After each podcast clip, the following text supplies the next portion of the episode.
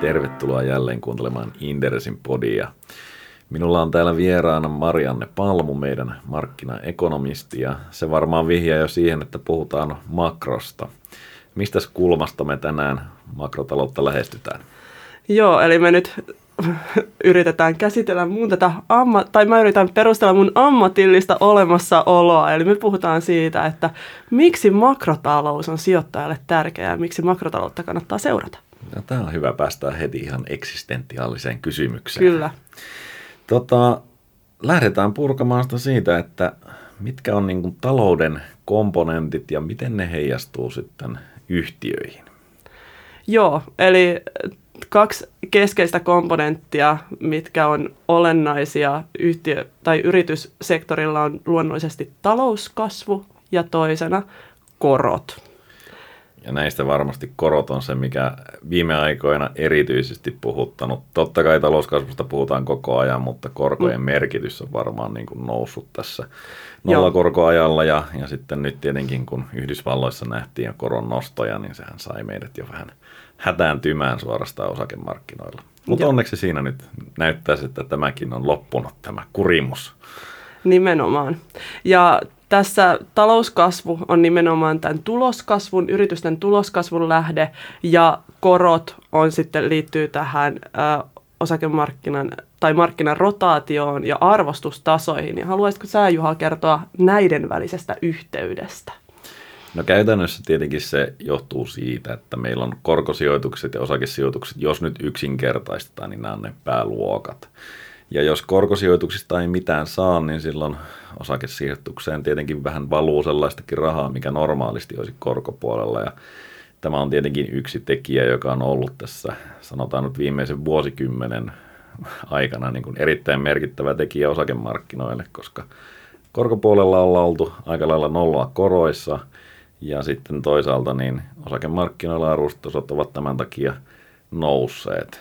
Ja varmasti tälläkin hetkellä omalla tavallaan pohditaan sitä, että mikä on niin kuin oikea arvostustaso osakkeille nykyisessä korkoympäristössä. Joo, eli tästä puhutaan silloin, kun puhutaan siitä, että osakkeille ei ole vaihtoehtoisia sijoituskohteita. Tästä tykätään kovasti puhua, mutta tämä käytännössä tämä niin kuin niin sanottu rotaatio, varmasti monet kuulijoista seuraa jossain määrin myös näitä pankkien antamia osakepainosuosituksia ja muita vastaavia, niin silloin puhutaan niin kuin rotaatiosta osakkeiden ja velkakirjojen välillä. Kyllä. Ja miten sitten tämä talouskasvun ja tuloskasvun välinen yhteys? No tässä on tietenkin se niin kuin, kriittinen ensin taustaksi huomioida monta kertaa varmasti olemme kyllä tämä jo sanoneet, mutta siis tuloskasvu on pitkällä aikavälillä ylivoimaisesti tärkein, ellei lopulta ainoa ajuri osakkeiden arvon nousulle. Ja talouskasvu on tietenkin siinä taustalla, eli ei ole tuloskasvua ilman talouskasvua. Totta kai jotkut yhtiöt voivat parantaa tulostaan siitä huolimatta, ja toisaalta se on sitten joltain pois. Haluatko Marianne kertoa tähän sellaisen selventävän esimerkin?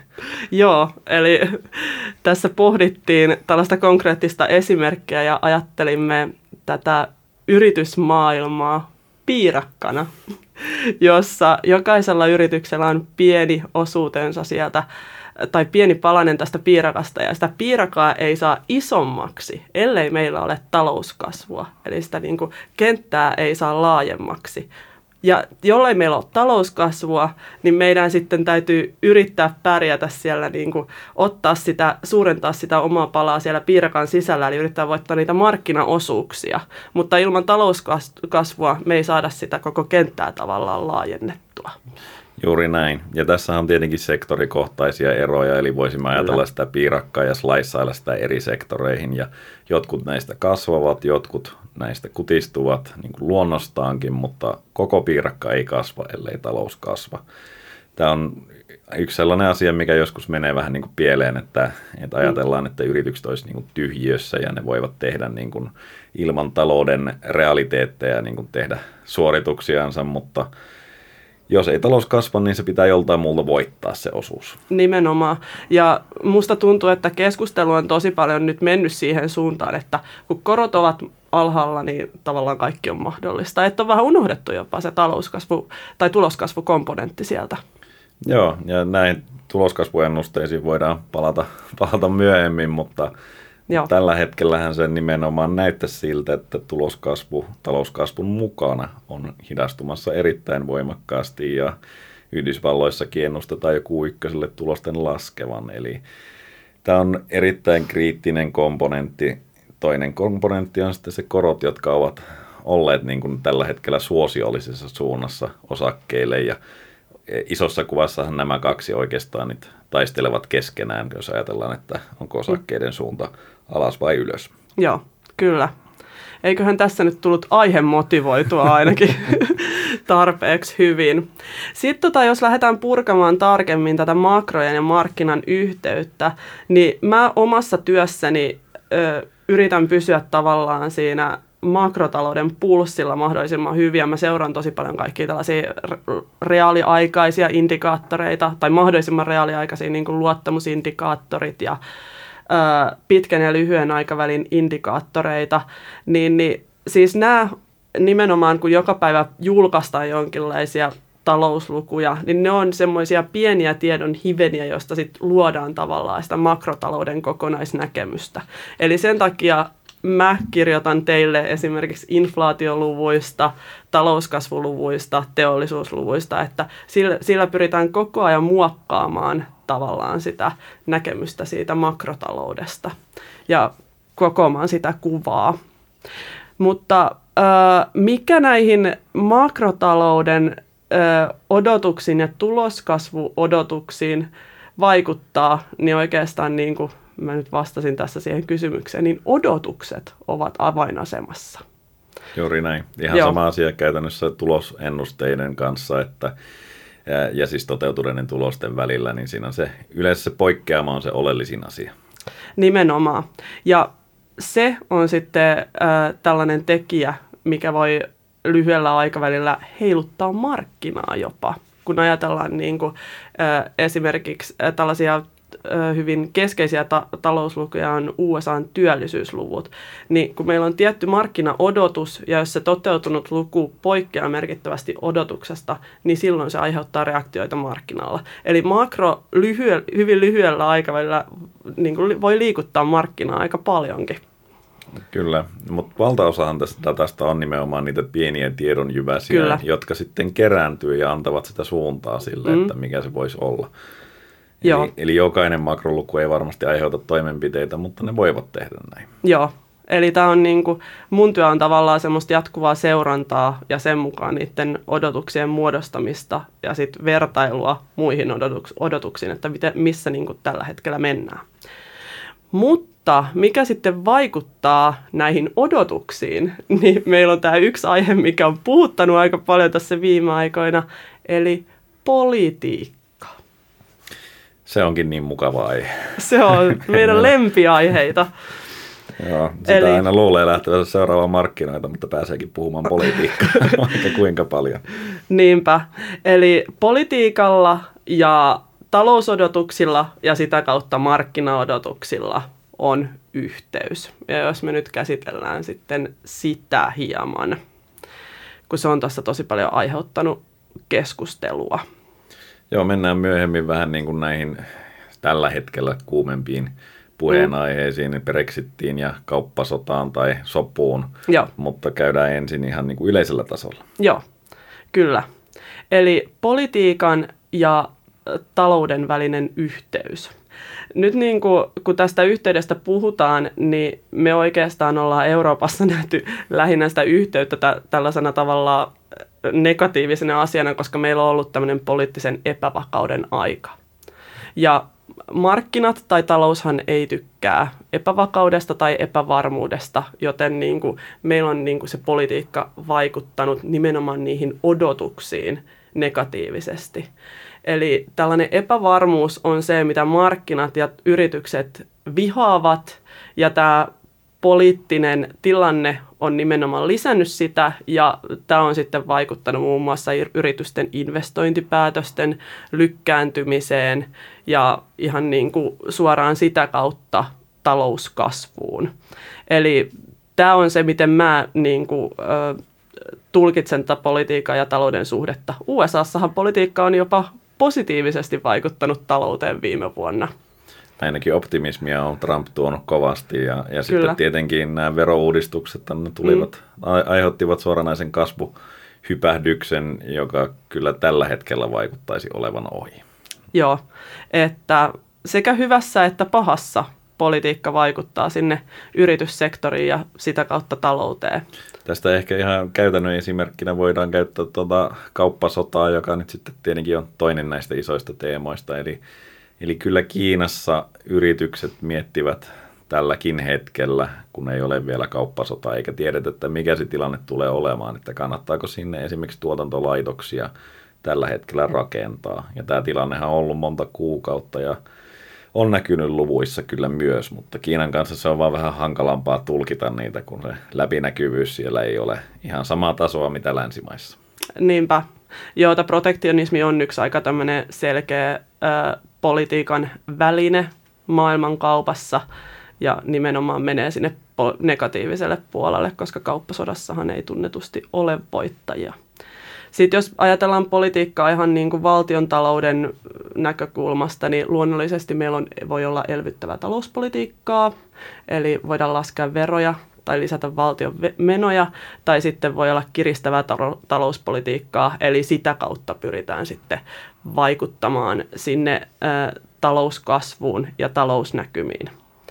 Ja tämähän nyt oli nimenomaan viime vuonna se USAn politiikan tavallaan trendi, että elvytettiin huippusuhdanteessa, mikä sinänsä on vähän kyseenalaista. Mutta sitten toisaalta niin kyllähän niin kuin Euroopassa, kun valtion osuus on monissa valtioissa erittäin suuri, niin siis merkittävä vaikutus sillä, että minkälaista talouspolitiikkaa tehdään. Varmaankin näin jälkeenpäin niin voidaan miettiä sitä, että oliko järkevää kiristää silloin, kun oli eurokriisit ja muut. Silloin puhuttiin siltä puolelta ja nyt sitten ollaan alettu elvyttämään tai ainakin käyttämään enemmän niin kuin talouspolitiikkaa positiiviseen. Joo, tämä talouspolitiikka onkin tällainen aika ää, tuota, ongelmallinen siinä suhteessa, että politiikan tekijät eivät tiedä yhtään sen paremmin kuin markkina tai mekään, että milloin se laskukausi alkaa tai loppuu tai missä vaiheessa suhdannetta mennään, jolloin tämä ajoitus saattaa olla joskus aika huonokin sen politiikan teon suhteen. Mutta poliitikot tietävät sen, että äänestäjät tykkäävät siitä, että niillä menee hyvin ja ne saavat asioita ilmaiseksi tai, tai palkankorotuksia tai mitä tahansa. Että eihän kiristävä koskaan suosittua ole. Että... Ei ole ja se on kyllä huomattu tässä. se, joo, ei ole kaikki meistä on kiinsiläisiä niin kuin ainakin nousukaudella, mutta mm. sitten laskukaudella niin ei sitä nyt silloin voi oikein kiristellä. Että. Joo, tuntuu, että koskaan ei ole aika kiristävälle talouspolitiikalle, minkä takia tämä valtion velka sitten onkin omalla kulmakertoimellaan ollut tässä viime aikoina. Kyllä, tuleeko mieleen muuta, mikä, mikä tähän niin kuin merkittävästi markkinoihin myös makropuolelta heijastuu? Mm, no, tämä niinku pitkällä aikavälillä meitä tietenkin kiinnostaa, että missä vaiheessa taloussykliä me mennään. Ja se on tällainen kysymys, mitä, mitä viisaat pohtivat tuolla keskuspankeissa ja mitä me pohdimme täällä ja mitä on siis tosi vaikea, vaikea määritellä. Että koko ajan me yritetään hakea sitä tietoa, että mi, millaisessa taloussyklin vaiheessa mennään ja milloin mahdollisesti tulee se käänne joko parempaan tai huonompaan, mutta tässä mä haluaisin nostaa esille, että se ennustaminen on todella vaikeaa. Ja sen takia niitä makrotalouden odotuksiakin voi joutua, voi joutua korjaamaan aika reilusti, mitä nyt on nähty tässä Euroopassa muun muassa viime aikoina. Ja tämä on sitten taas heijastunut markkinalle. Niin. Mm. Ekonomistit taitaa olla aika huonoja ottamaan kiinni niitä talouden trendin muutoksia sitten, että, että yleensä siinä trendissä kyllä osataan olla mukana, mutta, mutta sitten mm. kun se suunta muuttuu, niin on huomattavan vaikeaa. Kyllä, käännepaikat ovat hyvin haastavia nähdä etukäteen.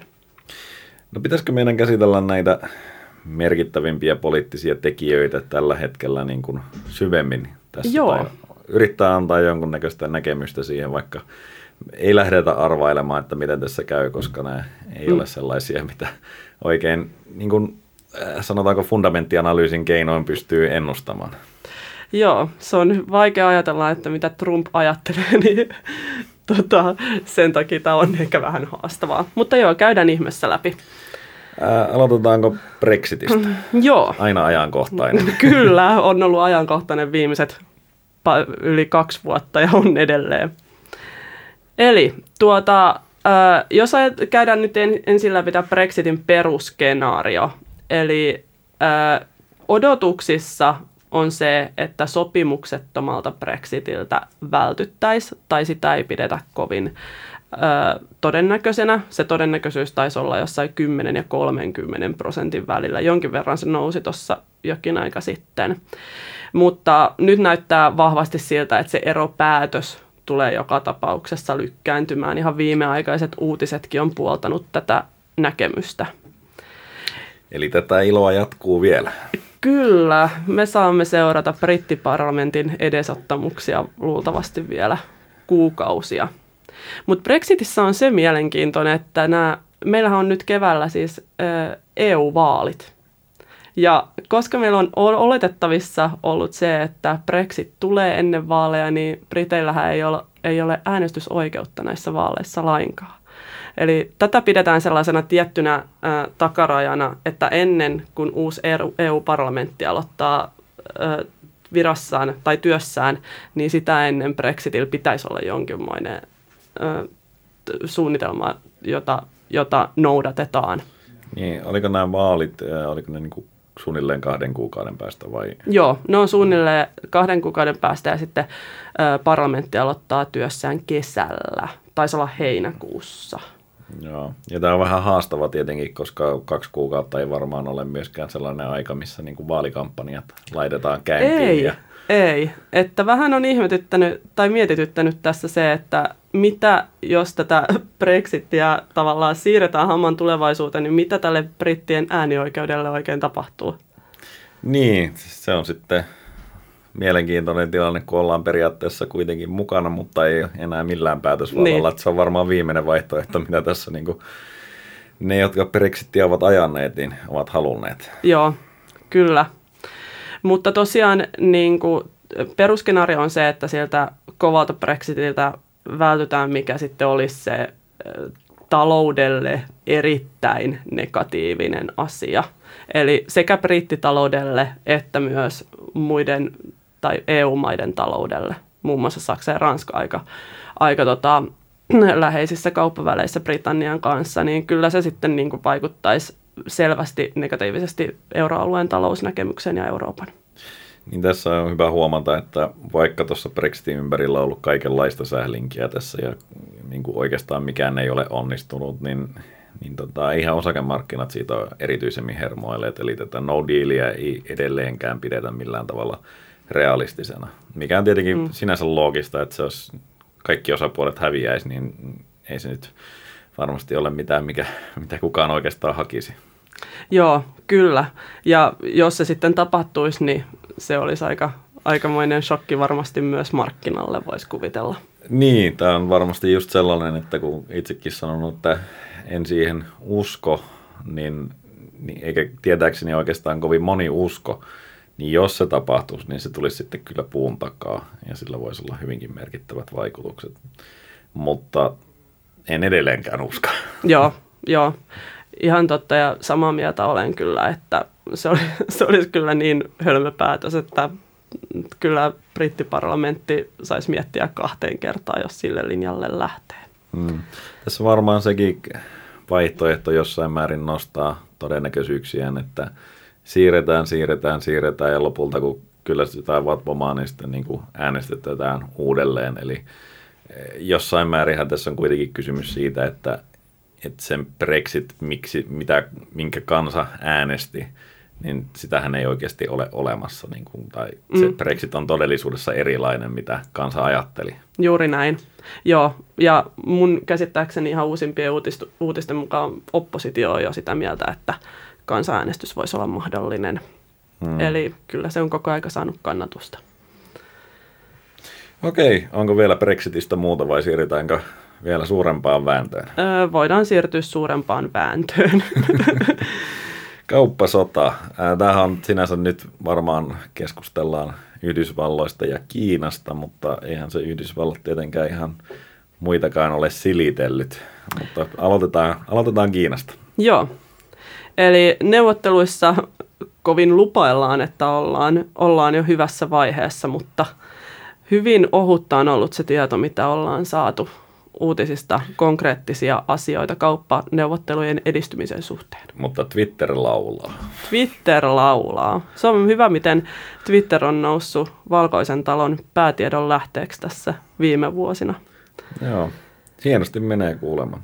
Kyllä, mutta eh, tämmöinen pieni positiivinen signaali saatiin nyt, että kun Trump lupasi, että hän lykkää näitä kiinalaisten tuontituotteiden tullikorotuksia, eli kyllä siellä varmaan jotain positiivista on tapahtunut.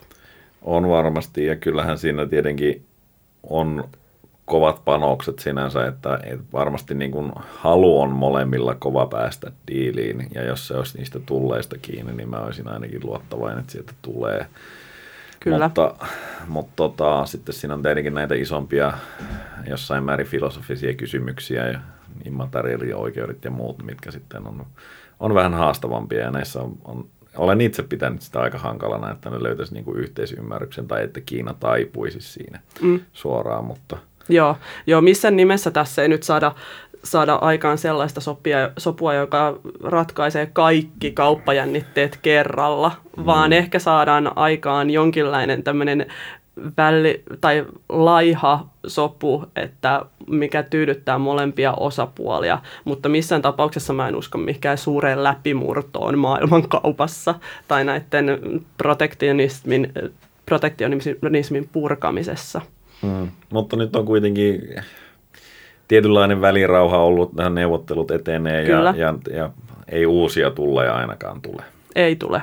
Että se on positiivista ja tällaista sopua odotetaan pitkälti myös markkinoilla, että tosiaan uusilta tulleilta vältyttäisiin toistaiseksi. Tähän voisi markkinareaktion eiliseltä, kun tämä vahvistui Trumpilta, mm. että, että ei tule niitä, tai ne tullit eivät nouse nyt ainakaan, niin Kiinan pääindeksithän nousivat 5-6 prosenttia. Yhdysvalloissahan ei oikeastaan liikkunut, mikä kertoo siitä, että, että siellä tuota, on hinnoiteltu tämä jo, eikä se toisaalta Yhdysvaltoihin ole samalla tavalla vaikuttanutkaan toki, mutta, mm. mutta kuitenkin niin ää, mielestäni Yhdysvaltojen arvostustasot niin eivät ole, ei, ei ole niin kuin syytä nähdä, että ne merkittävästi tuollaista uutisesta nyt sitten nousisivatkaan. Joo, kyllä. Että paljon on optimismia ollut jo odotuksissa. Mutta miten sitten seuraavaksi katseet Eurooppaan? Ko niin. valkoisessa talossa. Niin tämä, mä itse, itse tämä on ihan vastuutonta spekulointia sitten, mutta pistetään nyt sekin Toki. tulemaan. Tota, mä vaan itse miettinyt, että jos Trump niin sanotusti voittaisi tuolla, saisi siis erittäin hyvän diilin ja, ja siis niin kuin voittaisi niin kuin muutenkin kuin oman päänsä sisällä, mikä on ihan varmasti niin lopputulos, niin se ei välttämättä olisi kovin hyvä esimerkiksi Euroopalle koska äh, sieltä tuli sitten seuraavat, seuraavat vaatimukset tähän suuntaan ja, ja tota, siinä voiton huumassa niin varmasti yhä vaikeampi on niin kuin taipua, ää, tai siis mm. niin kuin vastustaa sitä, sitä, koska siellä on tiettyjä kohtia, missä varmaan on pointtejakin Trumpilla ja, ja sitten se kokonaisuus on taas haastava, että et, Juuri näin. Et, et, miten sä näet Euroopan tilanteen tässä? No mun mielestä tämä Euroopan tilanne on vähän jäänyt taka-alalle luonnollisesti, kun Kiina on ollut nyt keskiössä näiden ö, neuvottelujen takia. Ja kyllähän niin kuin, jälleen huhupuheita, mutta kyllähän siellä, sieltä, sieltä valkoisesta talosta on tullut tällaista viestiä, että ö, Trump voisi lisätä näitä esimerkiksi autotulleja sen takia, niin kuin vedoten tähän kansalliseen hätätilaan, mikä on kyllä aika erikoista ja mihin muun muassa Saksan liittokansleri Angela Merkel on ottanut kantaa. Mutta en mä nyt niin kuin ihan huahtaisi helpotuksesta vielä Euroopan osalta, että kyllä tosiaan riskinä on, että Trump alkaa twiitata sitten niistä tulleista tänne suuntaan seuraavaksi. Hmm. Siinä olisi varmaan niin kuin tämä autoteollisuus ensimmäisenä linjalla Kyllä. ja, ja sitten Saksahan siitä pääosin kärsisi. Kyllä. Ja mä luulen, että valkoisessa talossa kyllä huomattiin Saksan vaihtotaseen ylijäämäluvut taas, että sieltä taas pientä semmoista pontta tulee tälle, tälle tota, Saksan tuonnin seuraamiselle. Joo, ne on kyllä Tä, mm. Täällä sellaisia lukuja, mihin varmasti kiinnitetään huomiota ja, ja nämähän on tietenkin vääryydellä ansaittuja, jos Niinpä, mutta siis äh, nythän niinku pitkälti mun, mun käsittääkseni äh, odotuksissa on se, että ei uskota siihen, että minkäänlaisia tulleja Eurooppaan tai lisätulleja olisi tulossa. Eli kyllä sekin taas aikamoinen shokki olisi, jos niitä yhtäkkiä se tulliuhka nousisi ihan selkeästi. Saati sitten, että autotulleja esimerkiksi alettaisiin korottaa. Sehän olisi tosi kova kolaus Saksan taloudelle. Minkälaisista vaikutuksista siinä voidaan puhua? No, äh, tällainen IFO-tutkimuslaitos äh, arvioi, että mä en muista, että miten suuri se autotullien korotus olisi ollut, mutta se olisi leikannut semmoisen prosentin loven, loven Saksan bruttokansantuotteeseen, eli nykykasvulla niin Saksa olisi vajonnut taantumaan. Niin, Saksahan taisi kasvaa Q4 sen kokonaisesti 0,0, mutta positiivisella puolella kuitenkin. Just ja just päästiin positiiviselle puolelle. Joo, ja Saksan merkitystä Euroopan taloudelle ei tietenkään voi korostaa liikaa, varsinkin kun toi Brititkin on nyt sitten tässä vähän niin kuin haasteissa, niin, niin Joo. ei niin kuin euroalueelta tai Euroopasta yleensä niin ihan vastaavia löydy. Ei, eli euroalueesta Saksan talous muodostaa, tai euroalueen PKTstä Saksan talous muodostaa 40 prosenttia, että aika suuri osuus. Joo, joo. Ja tietenkin tässä vielä voisi lisähuomioon laittaa, että Suomen viennistä Saksaan, niin muistatko prosenttia? Mä en, en muista, mutta ainakin ihan merkittävähän Saksa on. Se on siellä 10 prosentin paikkeilla jom- jommankumman puolella, mutta merkittävä todellakin. Tota, no mitäs tästä nyt sitten pitäisi miettiä? O- Niin. Oletko itse huolestunut niin kuin tästä Euroopan mahdollisista tulleista? Tai, se on totta, että niistä ei kyllä paljon keskustelua ole ollut, että, en Ei. ole ainakaan niin kuin ajatellut markkinat, markkinat sitä varsinaisesti merkittävästi ainakaan hinnoittelisi. Joo, mutta tosiaan se voi tulla ajankohtaiseksi nyt näiden Kiina-neuvottelujen jälkeen, kun varmaan täytyy keksiä joku uusi tällainen talousaihe siellä valkoisessa talossa, niin kyllä niin kuin, äh, vaikkei niitä pitäisi kovin todennäköisenä, niin mä uskon, että jonkinmoinen tullikeskustelu tullaan vielä käymään USA ja Euroopan välillä. Eli mm. jokin aihe sieltä nousee, joka taas luo sen oman epävarmuuden varjonsa sinne meidän investointinäkymään ja, ja muuten vientiyrityksiin. Eli kyllä niin kuin täällä tämmöiset niin kuin epävarmuustekijät, ja etenkin kun se riippuu politiikasta, mikä on ollut todella en, vaikeasti ennakoitavissa valkoisessa talossa, niin mm, pidän kyllä ihan mahdollisena sitä, että tulleista keskustellaan vielä. No joo, no tuli vaan mieleen, kun tässä on Helsingin pörssissäkin on yksi yhtiö, joka nyt on niin kuin Kiinan epävarmuuden takia siirtänyt tuotantoaan hieman, ää, tai ulkoistanut tuotantoaan Eurooppaan, niin, niin se olisi vähän niin kuin hauska, jos siellä tulisi sitten seuraavaksi. Mitäs sitten, minne, minne sitten mennään? Niinpä. Mutta joo, ei se nyt ää, tällä hetkellä ole oleellista. Varmaan voitaisiin vielä tuohon Kiinaan palata sen verran, että niin kuin millä aikajänteellä tässä nyt odotetaan jotain, jonkunlaista sopimusta ainakin. No kyllä, ö, ellei nyt helmikuussa vielä tulee, en usko, että tulee presidenttitason tapaamista kyllä helmikuussa, mutta ma- maaliskuussa voi olla mahdollista, että ö, Trump ja Kiinan presidentti Xi Jinping tapaavat ja silloin voisi olla mahdollista, että jonkinmoinen sopu saadaan aikaiseksi. Se laiha lohtu Tai helohtusopimus, niin. jonka molemmat julistaa voitoksi. nimenomaan. No, se kuulostaa hyvältä sopimukselta. Joo. Tota, okei. Ää, Se virallinen päivämäärä on nyt maaliskuun alussa vai? Joo, joo, mutta niin, et tällöin Trump uhkas nostaa Niin, niitä tulleja. Ja tavallaan nyt se on siirtynyt hamaan tulevaisuuteen, että tässä ei oikeastaan ole mitään semmoisia päivämääriin sidottuja sopimuksia. Joo, juuri näin. Joo. Tota, pitäisikö ottaa sitten lyhyt tilannekatsaus makrolukuihin, että, että miten, miltä tällä hetkellä näyttää? Joo. Jos ihan niin kuin nopeasti käydään läpi Eurooppa ja USA, tai euroalue ja USA, niin täältähän ollaan saatu edelleenkin odotettua heikompia lukuja, mutta se lasku ei ole enää ollut niin jyrkkää, mitä se oli esimerkiksi joulukuussa. Et nyt vuoden alussa ne on ollut, se on ollut hieman loivempaa. Mutta kyllä mä pelkään, että me joudutaan, tai joudutaan vielä näitä talousennusteita tarkistamaan negatiivisempaan suuntaan. Mutta ehkä tosiaan se täysimittainen taantuma vältetään nipin napi.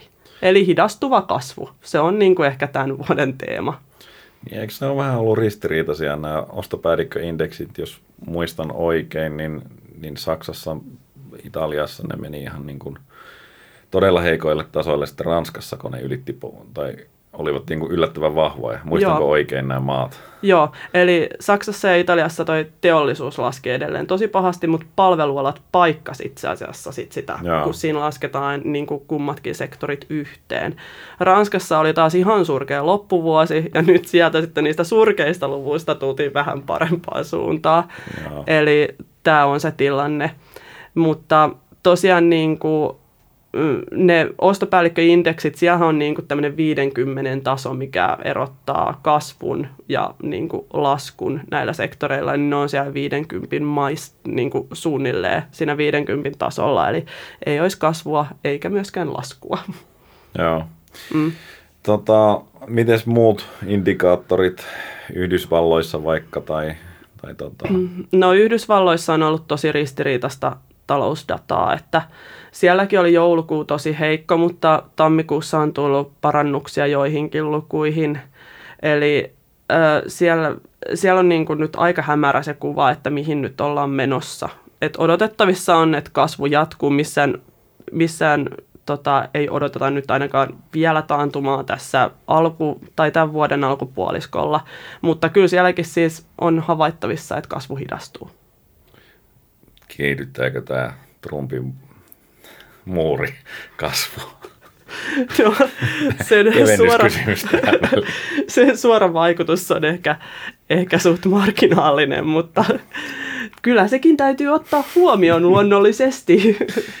Joo, no tota, miten sitten Kiina, Aasia, onko sieltä niin kuin suuria trendimuutoksia tai muuta sellaista, mihin olisit kiinnittänyt huomiota? Öö, no heikentyvää. Se, mihin mä kiinnitin huomiota, on öö, se, että ei Kiinassa, vaan niin kuin näissä Kiinan tärkeissä vientikumppaneissa, mitä on muun muassa Japani ja Etelä-Korea, niin, niin siellä on tullut kyllä niin kuin nämä teollisuusindeksit kanssa tosi kovaa vauhtia alas, että kyllä tämä niin kuin Kiinan hidastuminen näkyy siellä ympäri Aasiaa. Hmm. Kiina on tietenkin todella merkittävä siellä kyllä. myös vientimaana, vaikka se täällä ajatellaan aina, että Kiinasta viedään. Joo, joo, kyllä, että siellä niin kuin se Kiinan vaikutus kyllä levittyy muihin ma- tai on levittynyt muihin maihin tosi nopeastikin. Jos otetaan vielä sitten niin kuin sijoittajien kannalta, niistä koroista puhuttiin jo aluksi, ovat erittäin merkittäviä, niin, niin mitä sillä rintamalla niin sanotusti on tapahtunut? No, sillä rintamalla on ö, tapahtunut, tapahtunut etenkin USAssa, eli Fedi on siirtynyt tällaiselle hyvinkin odottavaiselle linjalle korkopolitiikkaansa kanssa. Eli lähi, lähikuukausina ei olisi koronnostoja odotettavissa. Eli aikamoinen äkkikäännös verrattuna viime vuoteen, jolloin nähtiin neljä koronnostoa. Ja selkeästi tämä talouden syklin vaihe mietityttää siellä Fedissäkin, eli siellä nyt halutaan katsoa muutaman kuukausi näitä talouslukuja, että mitä sieltä tulee ja miltä se taloustilanne näyttää ja vasta sitten tehdä päätöksiä sen suhteen, että mihin rahapolitiikassa mennään. EKP ei ilmeisesti ole tehnyt mitään linjanmuutoksia. Ei ole, ja EKPn käsiä sitoo itse asiassa se, että Mario Draghi lopettaa, tai Mario Draghin virkakausi päättyy tuossa syksyllä kahdeksan vuotta elvyttävää rahapolitiikkaa muuten. Hänellä ei tainnut tulla yhtään koronasta. Ei, no niin. ei. Se, ei se jäi näkymin. kokematta. se jäi kokematta. Niin, niin äh, EKP on tosi vaikea tavallaan linjata rahapolitiikkaa, koska sieltä on tulossa uusi pääjohtaja ja he ei halua etukäteen tavallaan sitoa tämän uuden pääjohtajan käsiä.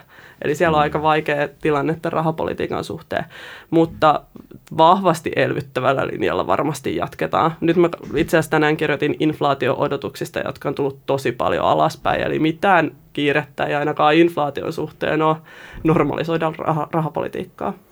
Mitä luulet, lähdetäänkö se, se, se taseen ää, ei-kasvattaminen, miten se nyt sanoisi? Niin, sitä taidetaan taas sen normalisoimiseksi sanoa, että sitä ei kasvateta eikä supisteta, mutta erilaisia, erilaisia määritelmiä on. Mutta uskotko, että tässä tapahtuu, niin kun, nähdäänkö me oikeasti sitä, että, että EKP pystyy pysymään poissa tuolta bondimarkkinoilta, siis uusista ostoista? No kyllä mä näkisin, että se poliittinen paine siellä keskuspankin sisällä on kasvanut sen verran, että ei ne kyllä ihan hevillä lähde uusia ostoja tekemään, mutta nämä muut rahapolitiikan työkalut voivat tulla sitä ennen kyseeseen, eli muun muassa nämä LTRO tai nämä pankkien rahoitusoperaatiot. Vanha kunnon lotraus vai? Kyllä, juuri se. Niin, mä uskon, että näihin turvaudutaan ennen kuin että lähettäisiin uudelleen tekemään velkakirjaostoja, koska mä luulen, että siellä on muun muassa saksalaiset aika, aika vahvasti, vahvasti tota, vastaan tätä taseen kasvattamista uudelleen. Mutta eikö tässä periaatteessa ole Saksallakin nyt paikka, koska Saksahan vaikuttaisi tarvitsemaan myös vähän elvytystä. Niin, mutta mä luulen, että Saksalle se elvytys olisi, ei ehkä toisi yhtä hyvää hyötyä kuin esimerkiksi Italialle. Eli tässä on nämä jäsenmaiden väliset erot. No se on tietysti totta. Joo, ja Saksan kulttuuri, keskuspankkikulttuuri on kuitenkin eroa aika paljon näistä, tai se on niin konservatiivinen, että kyllähän se kuultaa sieltä läpi, että ei haluta lähteä ultraelvyttävälle tasolle enää. Mites jos vedetään yhteen tota makronäkymää nyt, niin minkälainen se olisi? Joo, eli ö, näkymä on tällä hetkellä ö, negatiivisempi kuin esimerkiksi viime vuonna, eli talouskasvu hidastuu, mutta nyt me ollaan vähän semmoisessa vaankielen asemassa, että jos uusi tai jos tämä alamäki jatkuu, niin kyllä sitten niin se taantuman todennäköisyys kasvaa meillä Euroopassa. USAssa oikeastaan niin kuin globaali talous, niin se on siis kasvun hidastuminen on se, että kyllä me nyt ollaan siellä ohitettu se, se suhdanne huippu jo aikaa sitten. Mutta keskuspankit ovat asettaneet ne turvaverkkonsa sinne talouden alle ja markkinoiden alle, joten ei syytä huoleen sen suhteen.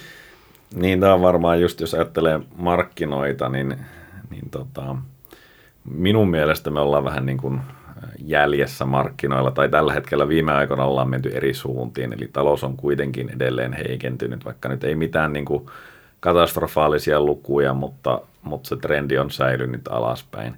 Samalla osakemarkkinat on kuitenkin nousseet varsin voimakkaasti, ja itse ainakin näen, että se on tämä Fedin muutos ja omalla tavallaan ajatusmuutos myös siitä, että et, et rahapolitiikka tulee tukemaan osakkeita jälleen, kun se oli kiristyvässä vaiheessa tuossa viime vuoden loppupuolella. Ja silloin markkinat varmaan uskokin Pavolia siinä, että et, tota, et, et, et tämä on niin kuin kestävämpää ainakin se korkojen nostopolitiikka, vaikka se läheni jo pitkän aikaa sitä niin sanotusti neutraalia tasoa mikä se neutraalitaso sitten Euroopassa on, niin se taitaa olla aika lähellä nolla. Itse asiassa, niin kun mä oon lukenut näitä tutkimuksia, niin me oltaisiin nyt neutraalilla tasolla. No niin, täällähän on mukava. Kyllä. Tota, Mutta joo, tosiaan, jos markkinoita vielä vähän muuten miettisi, niin kyllä keskuspankkeihin mun mielestä luotetaan varsin paljon. Sitten aika optimistiset odotukset on niin kuin minun näkemyksen mukaan siitä, että miten näissä käy näissä suurissa suurissa tota, poliittisissa kysymyksissä, eli kauppasodassa ja, ja Brexitissä. Brexit-riskiä mun mielestä, sitä no deal-riskiä, niin hinnoitellaan ainakin hyvin vähän. ja sitten toisaalta kauppasodassa niin vaikuttaisi, että sitä sopua odotetaan niin kuin hyvin suurella todennäköisyydellä. Ei välttämättä mitään ilotulitusta, mutta siis sitä, että, että saadaan sopimus, joka omalla tavallaan rauhoittaa tilanteen. Ja varmaan jonkun näköistä toivoa on myös siitä, että, että se sitten kääntäisi tuota makrolukujen trendiä, että kun saa näitä haittatekijöitä pois. Miten muuten itse näet tämä? Uskotko, että, että jos me saadaan kauppasopuun sellainen kohtuullinen ratkaisu, niin lähteekö luvut paranemaan?